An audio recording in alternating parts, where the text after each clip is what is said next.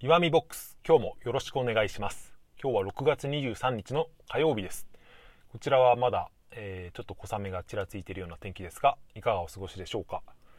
えー、今日はですね音声配信のプラットフォームで収益化ができるようになるのかっていうことについて考えてみたいと思います、まあ、要はですねラジオで個人が稼げる時代は来るのかっていうことなんですけどこれは僕は前から興味があってですねいろんなニュースとか追ってたりとか自分で考えていたりもするんですがそんなことについて話してみたいと思います。よかったら最後までお付き合いください。いわゆる民放のラジオは別にしてこういった個人で配信する音声配信っていうのはですね今のところ日本で日本ではまだほとんど収益化っていうのができていないと思うんですよ。日本の一番大きな、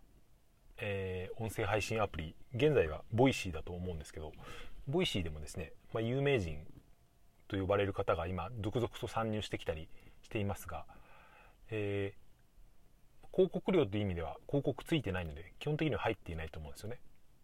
まあ、そのやられている芸能人の方はおそらく引き抜かれる時に多分その収益というか何かしらのギャランティーをもらって入ってきてる方が多いとは思いますけど基本的にその、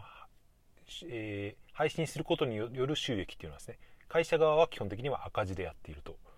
ちょっと前の Voicy のニュースだとですね Voicyのその1年の赤字が200何十億円の赤字だったっていうニュースが出てましたけど基本的にはまだ、えー、収益化はしてない状態でまだうんその土台を固める、えー、時期だっていうことですね。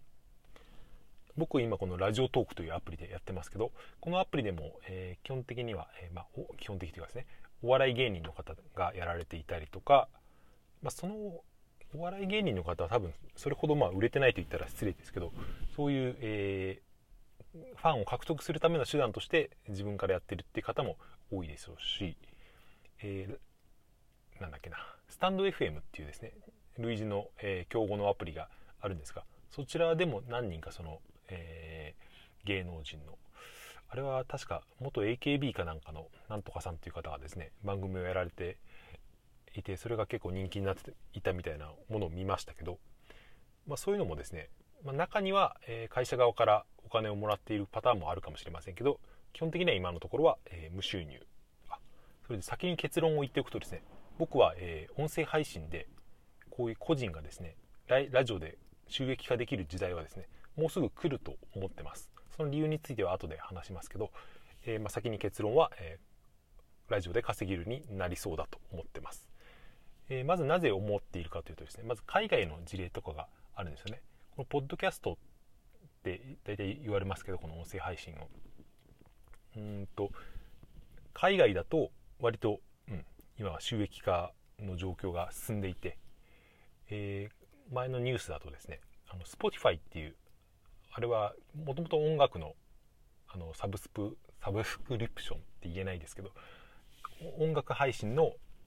アプリだったんですけど今はそれがポッドキャストにとても力を入れていて、えー、ニュースだとですね、まあ、どなたかの番組をですね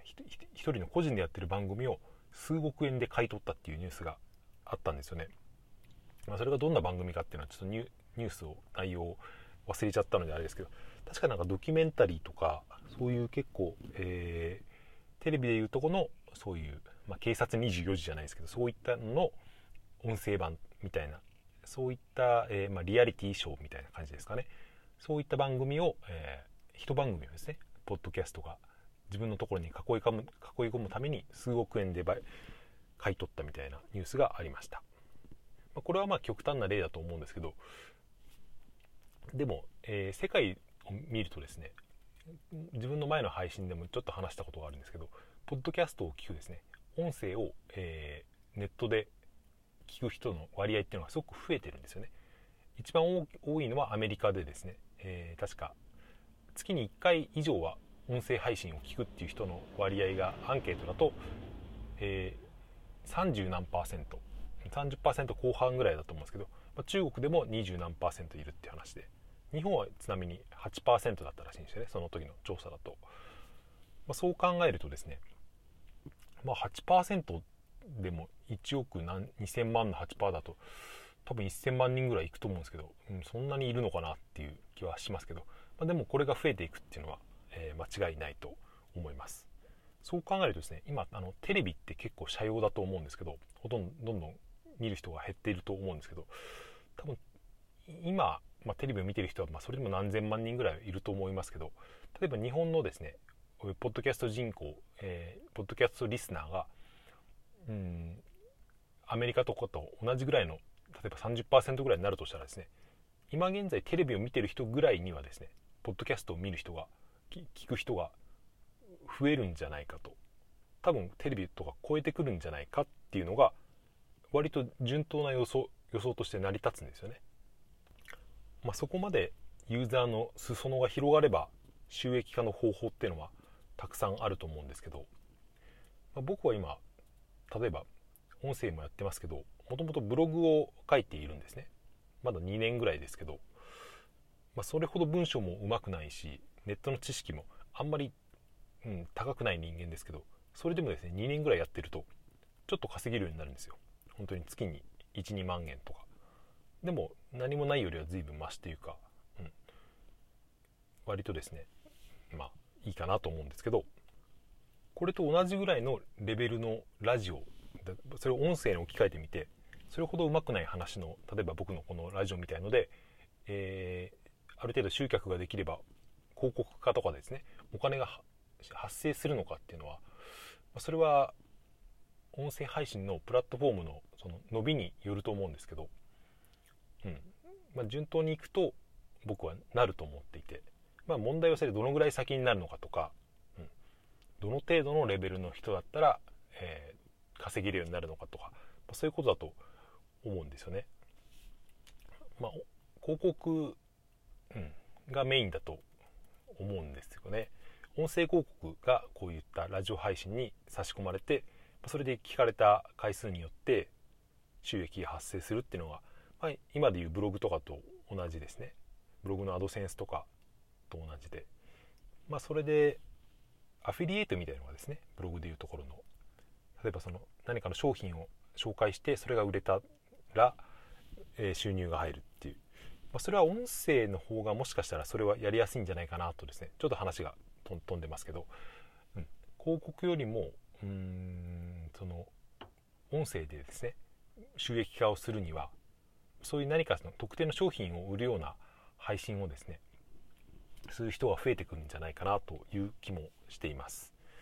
まあ、だからそう考えるとまた話が飛んじゃいますけど、うん、音声がこんなにですね、えー、お金を介入させずにみんなが楽しんで音声配信をやってるっていう時代っていうのはもしかしたら今が最後かもしれないと。だんだんですねみんな、えー、お金の匂いを漂わせてですねうん。今日はこんな商品を紹介しますっていうそんなラジオばっかりになるっていう可能性もなくはないんですよね。今のブログがまさにそういう感じだと思うんですけど。でもそういった、え、収益化できるか否かもですね。全て一番か、えー、の大きな問題はどれだけリスナーがユーザーが増えるかっていうことなんですけどやっぱこれに関しては日本はすごい遅れてるなっていうですね僕なんかは思っちゃいますよね。うん、まあ僕は今40代でこうやって音声配信アプリとか使って、ま自分でも配信するようになりましたけど同じようなことをやってる同世代ってですねほとんど見かけないというか聞いていてもですねラジオトークでもスタンド FM でも聞いていてもうん大体30代ぐらいまでが多くてですね、うん、40代以降の人っていうのはまだですねついてこれてないみたいなイメージがありますよね。だんだん聞いてるだけの人はもしかしたら増えてるのかもしれませんけど、うん、それにしてもですね若い人に比べると本当に半分以下の、えー、割合でしか、うん、こういうものに触れてないんじゃないかというですね。ちょっと僕は嘆かわしいなと思ってるんですけどそんなことはまあどうでもいいですね、えー、最後に関係ない昨日あった出来事を話してみたいと思うんですが僕ですね車に乗って、えー、乗る仕事をしていて、まあ、大体毎日お客さんのところをいくつか回ってですね、うんまあ、その仕事をしてるんですね。それでそのうちの一つの、えー、場所に今ちょうど工事をしている会社があるんですよ。本当に建屋をですね完全に、え、別の敷地に建て替えて、え、っていうですねかなり大掛かりな工事をしていてその業者の人がいるんですけど昨日雨が降っていて僕はそこに車で入ってですね、えー、仕事を終えて出ようとする時にその門のところに立っていたですねかなりこわもてのですねまあ、結構年配の作業員の方だったんですけどすごい怖い顔でこっちを見ながらですね、えー、まあ、その人はその道をなんかホースかなんか高圧洗浄機みたいので、えー、掃除するみたいなことをしてたんですけど僕がそれ出ようとしたらですねちょっと待てっていうふりをしてですね止めるんですよ。すげえ怖い顔でなんだろうと思って待っていたらですねその高圧洗浄機のホースでですね僕の車を洗い出してくれたんですよ。下回りのタイヤをですねプシューってやってですね、えー、ちゃんと左側の前輪後輪とそこから裏に回って前輪後輪ですね多分これ普通に洗車したらお金取られるぐらいのコースだと思うんですけどそれをですねその信号待ちの間ですね2分間ぐらいやったかなやってくれてですね。僕はちょっと嬉しくなったんで窓開けて「ありがとうございます」って言ったらですねすげえ怖い目で見てですね何にも言わずにですね「うっつって行け」みたいな感じですね。いやこういう人たちいい人が実はこわもてだけどいい人が多いなと思ったというそんな話でした。でも僕は思うんですけど何ていうかですねそういう、まあ、どんな仕事をしてようがいくら稼いでようがこうやってですね、まあ、初めて会った見知らぬ人にですね、まあ、仕事の一環とはいえこういう親切なことができる人っていうのは多分その人の人生と幸せだと思うんですよね。うん、もうそこそれはある意味人生の最終地点というか、うん、もうそこそういう視点にですね立つことができたら僕はもう何て言うか成功だと思うんですけどちょっとそれは、えー、何を言ってるか分からなくなったので、まあ、昨日あった出来事という話でした。最近12分丸々喋るようになってしまって、えー、もし最後までですねこれを聞いていただけたら大変ありがたいです。ありがとうございます。それでは今日もいい一日をお過ごしください。ありがとうございました。さようなら。また明日。